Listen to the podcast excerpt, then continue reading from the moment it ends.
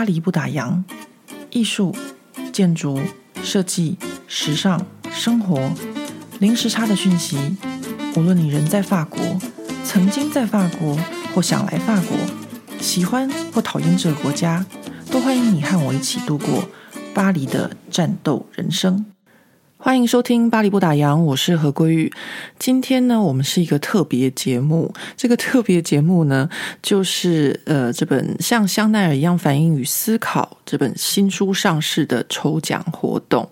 那我想之前很多朋友都有听关于这本书的 podcast，我在这边有跟大家介绍过很多章节。那都听过了 Podcast，为什么我们还要读书呢？嗯，首先，呃，我的 Podcast 里面有很多部分呢，并没有完全的，就是跟大家介绍到，因为我当时就是比较用节录的方式，所以基本上是抓重点的方式 在跟大家介绍和分享。那当然还有第二点非常重要，就是我非常非常希望大家可以跟我一起支持台湾自由的出版业，我觉得这件事情非常的重要。因为呢，台湾是现在所有就是全世界唯一一个可以自由出版中文书籍的国家。我想，可能对一些呃习惯台湾这样自由出版环境的人，或是身在台湾的朋友们，因为大家都习惯，可能觉得没有什么。可是，对我们这些从外面来看台湾的这个情况的人来说，这是一件非常非常呃值得我们骄傲与珍惜的一件事情。以这个世界上用中文出版的国家啊的环境来说，当然中国就不用想了。然后呢，新加坡，嗯，新加坡并不是一个像我们一样自由民主的一个社会。那香港呢，这几年沦陷了，所以现在只剩下台湾。那我自己支持台湾出版业的方式，就是我会常常在网络上面买书。以前都是买纸本书，那后来有了这个呃电子书之后，在从去年五月份我母亲送我一台电子书之后呢，我就常常在网络上面买电子书。我只要看到有朋友分享，或是有些新书的书讯，然后我觉得很有趣，我就会先买下来。我想这跟很多朋友一样，就是看到书我先买下来，可能还不见得有时间读。那我常常也会做这样的事情，那反正有时间度假的时候再读，那也是可以。但是呢，至少就是我很支持，就是台湾出版这件事情。那我另外一个支持台湾出版业的方式，就是有一些台湾出版社，他们和我联络，希望我可以推荐他们的新书。那这个时候呢，我每一次都会很认真的，就是读完他们寄给我的书稿，呃，不管是 PDF 或者是有时候是实体书，然后再跟大家分享。因为我我觉得这是一个比较负责任的态度，就是要我推荐，我至少要知道这本书的内容到底在写什么，我才可以推荐给大家。所以有的时候一些出版社来信，我都拖了很久很久才回复。那我也很感谢这些出版社的朋友们，就是都很有耐心。因为我想大家都知道，我就是会很认真的阅读之后，然后再回信给所有的朋友们，或是所有请我推荐他们书籍的一些作者，我也是都会呃，就是。花时间去阅读，因为我相信大家都花了很多的时间和很多的付出在这本书上面。那如果我没有好好的阅读的话，就是真的太对不起这些创作人和这些参与其中的人了。那再讲回到我们现在这本书的主角，就是像香奈儿一样反应与思考。那大家都知道这本书是我翻译的，它其实是我翻译的第一本书。那我想会有一些朋友可能会觉得奇怪，诶，你不是有翻译那个联合国教科文组织的线上杂志吗？没错，不过呢，因为那是一本线上杂志，所以呢，从一开始，呃，这本杂志它的中文版要上线的时候。它的立基点就不太一样，呃，怎么样不一样呢？就是因为它是线上杂志，所以大家是觉得说，啊，如果有发现什么错误的话呢，我们是可以线上就是更动去调整或者修改的。所以呢，在做这本杂志的中文版的时候，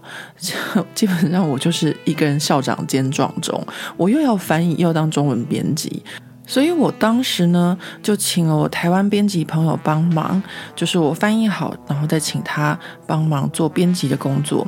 我想很多朋友因为可能不在出版业，就不会了解说，诶，编辑、翻译，然后或是呃平面设计这些工作，他们之间有些什么不同，或是有什么细节这件事情。其实我觉得我要跟大家讲，就是。编辑是一个很专业的工作，它可以让读者们更了解作者所要传达的意思。编辑们会在呃，就是校稿的时候，一校、二校、三校的时候，找出整本书中，比如说语句啊，或是语义有问题，或是逻辑上面不清楚的地方，然后呢，再请作者或是译者做一些修改。那这是一个非常非常专业的工作。我自己个人是没有这个精力，也做不来这件事情的，所以那时候我就请这个台湾的编辑朋友帮忙。但是呢，就算是朋友，也不能一直凹人家，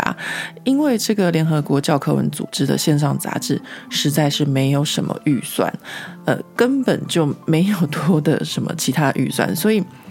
当时我是用我自己的翻译费，然后呃，给我这个朋友一半，请他帮忙做这个编辑的工作。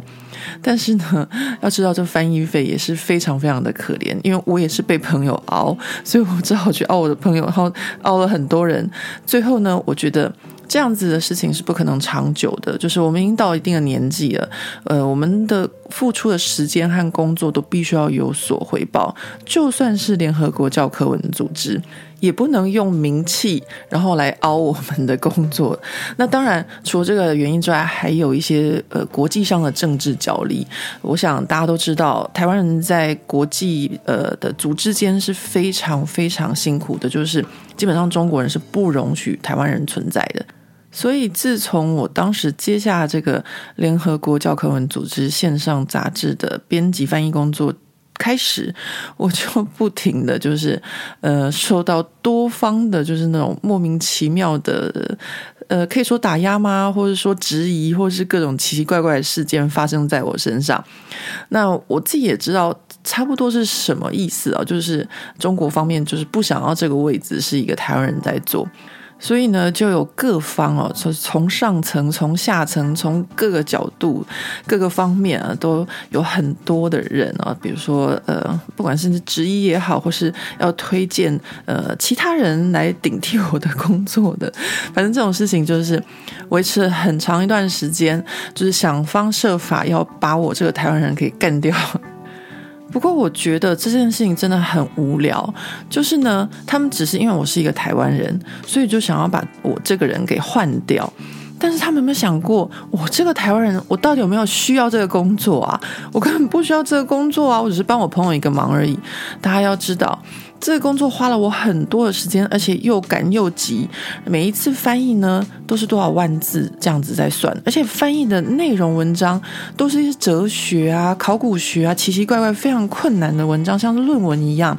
不过就刚好那个时候，就是因为欧洲第一次封城，所以呢，我就接下了这个工作。其实也可以说是帮我排遣了不少封城时候的无聊时间吧。那后来封城结束了，大家恢复到正常的生活和工作之后，呃，我也做两集的线上杂志的编辑与翻译，我就辞去了这个工作。那辞去这个工作的原因非常简单，就是我第一个不需要这个工作，第二个我并不想让自己陷入呃这个政治角力之中，就是说，嗯。对方把我当成是一个钉子，想尽办法把我拔掉，然后呢，用了各种方式，甚至影响到我现实的生活。呃，我觉得我没有必要做这件事情。那后来呢，还有另外一件事情，就是更让我意识到我自己必须要完全的撤出呃这个杂志的一个主要原因呢，就是我在这个审查史的第二集里面跟大家分享的，就是关于苏格拉底这个问题。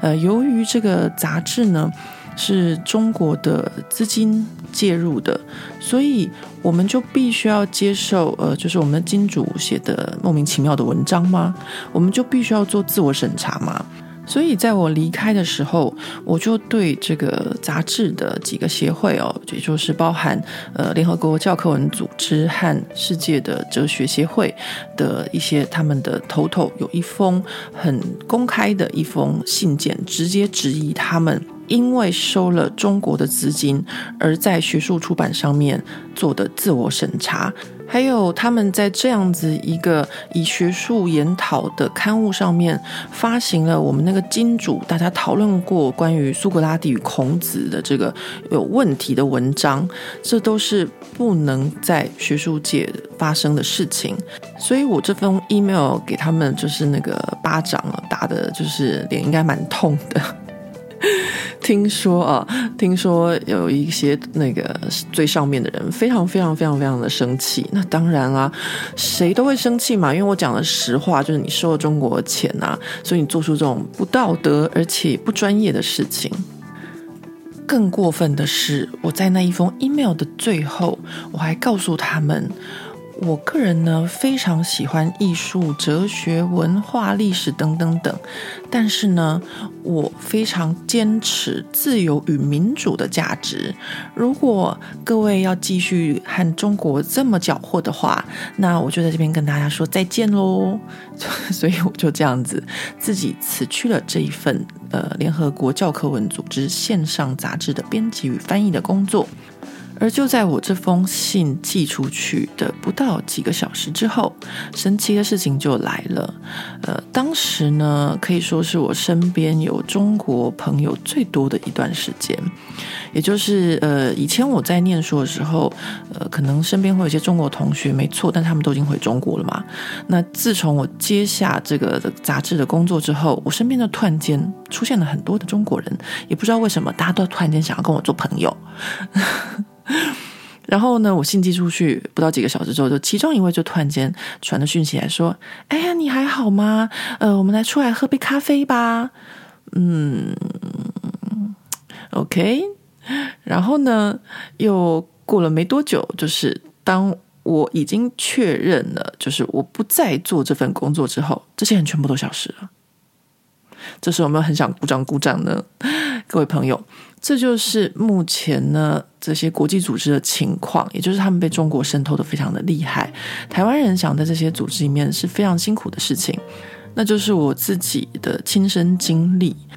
所以我才会呃现在呢非常大声的跟大家讲说，像香奈儿一样，反应与思考是我就是第一次完成翻译的书籍，也就是说，这是一本呃。完整的从翻译到编辑啊，法文编辑，然后校稿之后，再到中文编辑，在一校、二校、三校，非常正规出版的一本书，而且呢是在一个自由国度，没有经过思想审查而出版的一本书，让我觉得非常的骄傲，而且愿意跟大家分享的。那说到这本书的法文编辑，我只能说是一位神人啊！就是呢，这位法文编辑呢，他的中文与法文都非常非常的好。就是有一些我可能很快速翻译的过程中没有注意到的小地方，他都可以注意到。然后更重要的是，在翻译的过程中，就是因为语句结构的不同和呃，因为语言思考逻辑的方式不同，他可以非常呃清楚而且准确的转换成中文的语言逻辑。那除了法文编辑之外呢，呃，这个中文编辑是我合作非常多年的一位呃台湾的资深的中文编辑。那这位中文编辑呢，他是一位怎么说呢？非常非常非常龟毛的一个编辑，因为我跟他合作过很多本书，所以我知道这个编辑啊，他每次的一脚稿、二脚稿、三脚稿都是非常恐怖，会把所有人搞疯的一个状态。那书封设计的部分，我在脸书上面也有跟大家分享，就是台湾的出版社加码购买了一张不便宜的香奈儿的照片，然后放在这个书封上，可以让读者们更容易就是看到照片，然后想到就是香奈儿当初是一个什么样的一个人。那我自己翻译完这本书之后，我个人觉得在许多层面上，就是呃，我觉得现代女性的一些想法或是呃一些观念，其实呃都可以有一些改变。应该这么说，就是香奈儿其实走得很前面。比如说，我之前在 Podcast 里面跟大家分享，就是我非常尊敬她的一件事情，就是她七十几岁，然后又重出江湖这件事情。以前我们很多观念哦，会觉得说，哎呀，工作到七老八十真是可怜啊，那应该是要含飴弄孙的时候，为什么还要工作呢？其实我觉得。呃，以我们现代人的角度，如果我们可以就是做自己的喜欢的事情，然后呢，把自己的这个人生的价值发挥到最大，就算像香奈儿一样工作到老死。我觉得是很就是值得我敬佩的一件事情哎，我一点都不觉得说，呃，这是一个就是很可怜的事情，就是年纪大了就在家里面退休，然后不做事，然后帮忙带小孩，所以我真的觉得在这一点上面，就至少我现在每天工作的时候，我都会很开心，我就觉得说，哎，我有自己存在的价值。那再来就是呃，其他的部分，就是身为一个女人的部分，我觉得还有其他让我学到，就是比如说我在巴黎王峰或是其他的呃香奈儿的章节里面跟大家分享过，就是当个女人，就是我女儿常讲的聪明点，她每次跟我讲这些时候，还会用周星驰的口气。对，就是女人要聪明一点，像香奈儿就是一个很聪明的女人，在很多事情上面，比如说她培养自己的机智的反应啊，或是面对很多事情的态度上，当一个聪明的女人其实没有什么不好。啊，那同时当一个聪明的女人的时候，还有讲到就是香奈儿还蛮迷信的这件事情，迷信也没有什么不对，就是相信自己的直觉，女人就是有自己的直觉。那最近我就跟大家说过，就是在王力宏离婚的事件里面，我看到最让我害怕的一件事情，就是女方一直被说是一个想象力丰富啊，或是一个呃疯子啊，或精神上面有问题啊。就是我个人非常非常讨厌把女性啊，就是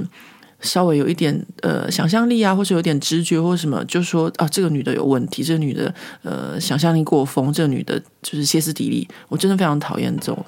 就是加注在女性身上的这种形容词，所以我们可以像香奈儿一样，我们可以迷信，我们可以相信自己的直觉，我们可以有很多自己的就是想法，但是我们要相信自己，因为的确很有可能，我们常说女性的第六感很准，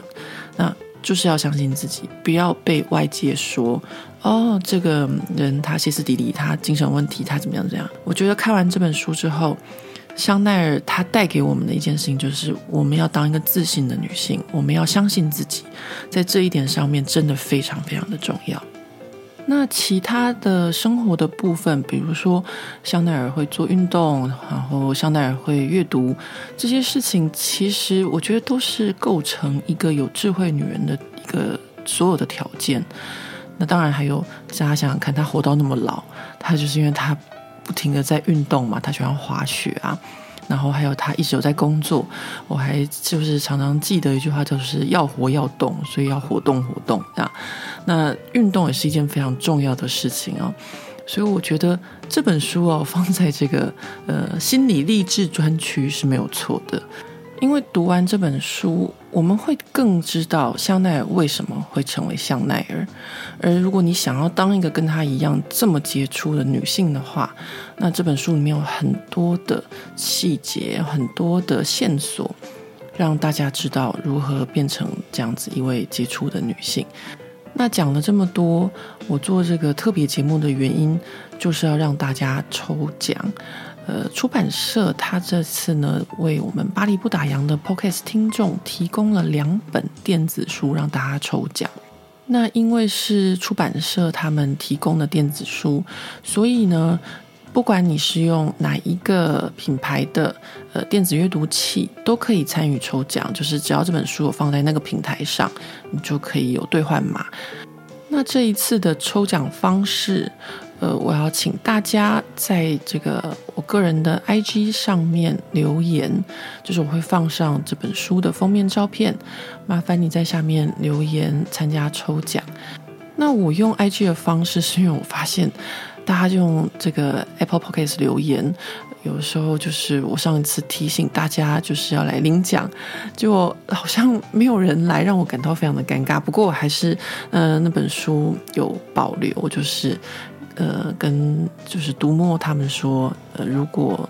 中奖的听众有想到或是有听到那一集，就是他自己中奖了，他再跟我来联络还是可以的。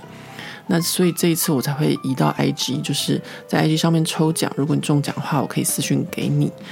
那最后我要来回复一位听众朋友的留言，因为我觉得他的留言真的很好笑。他的标题是“声音很巴黎，听了很舒服”。然后他主要留言说很喜欢这个节目，但更新速度也挺法国的，哈哈。嗯，真的，我承认我自己更新的速度真的不是很快。那我要跟大家说，就是我希望我就是二零二二年开始，我每周都可以更新巴黎不打烊的 p o c k e t 节目，这是我今年许下的呃新年新愿望的三个其中之一。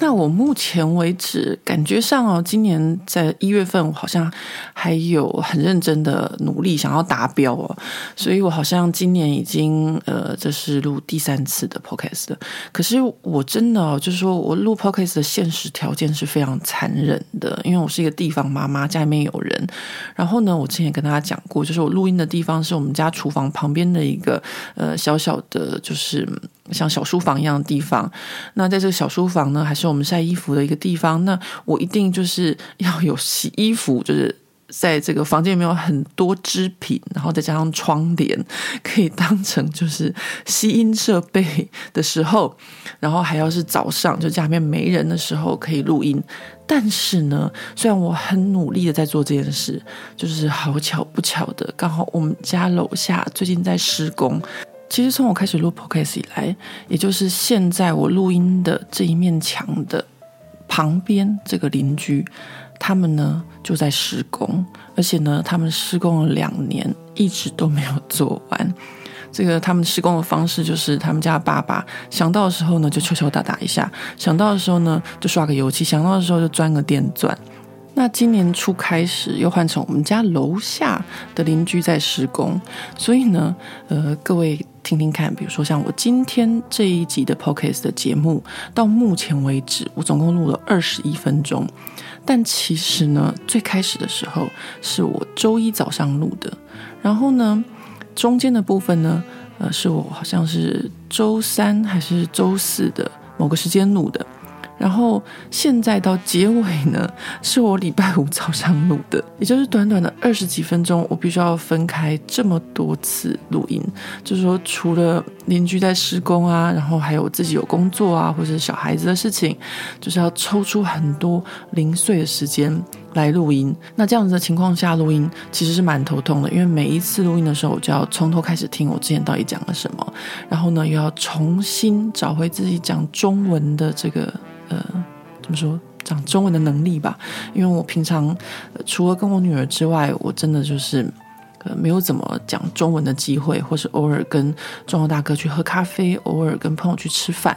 那基本上，因为我都是工作和生活。周围全部都是法国人，所以呢，讲法文的时间、讲法文的机会比讲中文还要多很多。所以我讲中文的时候，常常会词不达意，或是有点吃螺丝，或是要讲什么要想很久。所以我每次录音的时候，其实都还蛮辛苦，就是我必须要先写个大纲，告诉我自己说我要先讲什么，再讲什么，再讲什么。那像这样子断断续续录音的情况，就会呃花更长的时间。不过无论如何，因为我这二零二二年的新希望已经就是定下来了。那通常呢，我在工作上面定的这个目标，它都会比要减肥这种事情还要容易达成。所以各位朋友，我相信今年巴黎不打烊的 p o c a s t 会比较常更新。那也希望呢，要抽书的朋友到我的 IG 上面去留言。我的 IG 是 K U E I，就是我的名字贵。K U E I，然后一个底线，然后呢六个 O，就是